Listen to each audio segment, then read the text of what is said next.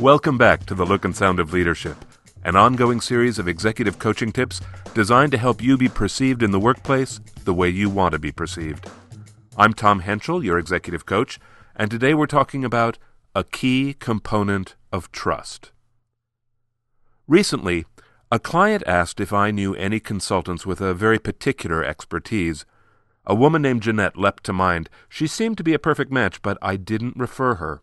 Here's why. I'd run into Jeanette a few months earlier. We sat down to chat, and as always, Jeanette was engaging and entertaining and articulate.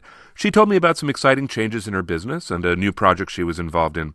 Then she asked what was new with me. I told her I was glad I'd run into her because a client of mine had a problem that seemed to be right up her alley. I began to sketch the situation for her, and she jumped in and said, oh, I know exactly what you're talking about. Here's what I think's going to happen. And she rattled off a solution that actually was pretty smart. But later, reflecting on the exchange, I felt Jeanette's insights might not be on target because she'd given her solution before I'd really explained my problem. I didn't fully trust her ideas. Months later, that low trust kept me from referring her, even though I thought her expertise might be what the client was looking for. Here's a different story. An executive vice president had her team at a resort for a three day off site event. I was facilitating day one and two. On the first day, we all retired for lunch to a lovely patio with an ocean view. For the next 70 minutes, she talked about her lessons learned with the executive committee, the direction the company was headed, and the opportunities that she saw for her group in the coming quarters, all very interesting and very valuable information. During that 70 minutes, she didn't ask one question of any of her people, and she didn't spend one minute listening. At the end of the day, she told me privately she was disappointed that the group had seemed so cautious during the afternoon. In turn, I shared my observations about her behaviors at lunch. A third variation on this theme is about a global software company. The sales team is a group of bright, outgoing, outspoken young men and women. Their standard PowerPoint deck is 30 slides long, and every one of them is about the company and the company's products. There isn't one slide oriented towards their customers' needs or problems. In all three of these stories, the common irritant is self orientation. David Maister and two co authors have written a compelling book called The Trusted Advisor. In it, they create a trust equation. It shows the relationship between the different qualities that build trust. It's a very powerful model. Self orientation is the quality that outranks and influences all the others. They write this There is no greater source of distrust than advisers who appear to be more interested in themselves than in trying to be of service. I believe distrust is also generated by leaders who appear more interested in themselves than in those they lead, and by companies who appear more interested in their own gain than in their customers' needs. The trusted adviser is packed with insightful lists of behaviors that either enhance or diminish trust.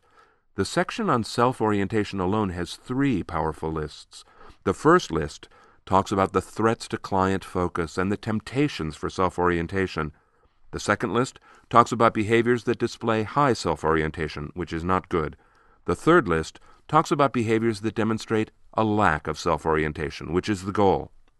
In that final list, there are two behaviors that are simple to comprehend but difficult to execute. The first, let the other person fill in the silences.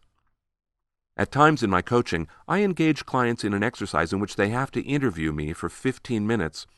I'm sad to say that in my experience, many executives have lost their natural curiosity about other people, and after the first three or four minutes, they find this task almost impossible. At a certain point in the exercise, I deliberately fall silent. Almost without fail, the executives forget their role and they jump in and fill in the silence. What's your relationship with silence? If you're like most people, you experience silence as uncomfortable and you probably rush to fill it in. Consider this your discomfort with silence is all about you. Filling in silence is an indicator of high self orientation. The next time a pause falls, let it be. Focus on the other person and wait. The second behavior is actually a mindset. Trust your ability to add value after listening rather than trying to do so during listening. How often during the day do you listen with half an ear while assembling your thoughts for when it's your turn to speak? Most likely, one reason you're successful is that you're a fast thinker. Turning off all those ideas that are constantly firing in your head is tough, but be honest. While you're waiting for your turn to speak, thinking all those thoughts, you're not focused on the other person. You are self oriented. If you'd like to see the trust equation from the Trusted Advisor, along with those three lists of behaviors about self orientation, go to our website, essentialcomm.com, essentialcomm with two M's. Click on the Contact Us button. Just ask for the trust equation, and I'd be delighted to share it with you. Low self orientation is powerful in leaders. It draws followers like a magnet. Put it high on your development list. That's today's edition of The Look and Sound of Leadership. A complete archive of our executive coaching tips can be found on the Essential Communications website, essentialcomm.com. That's essentialcomm with two M's. Click on the Tips and Tools button. Thanks for listening.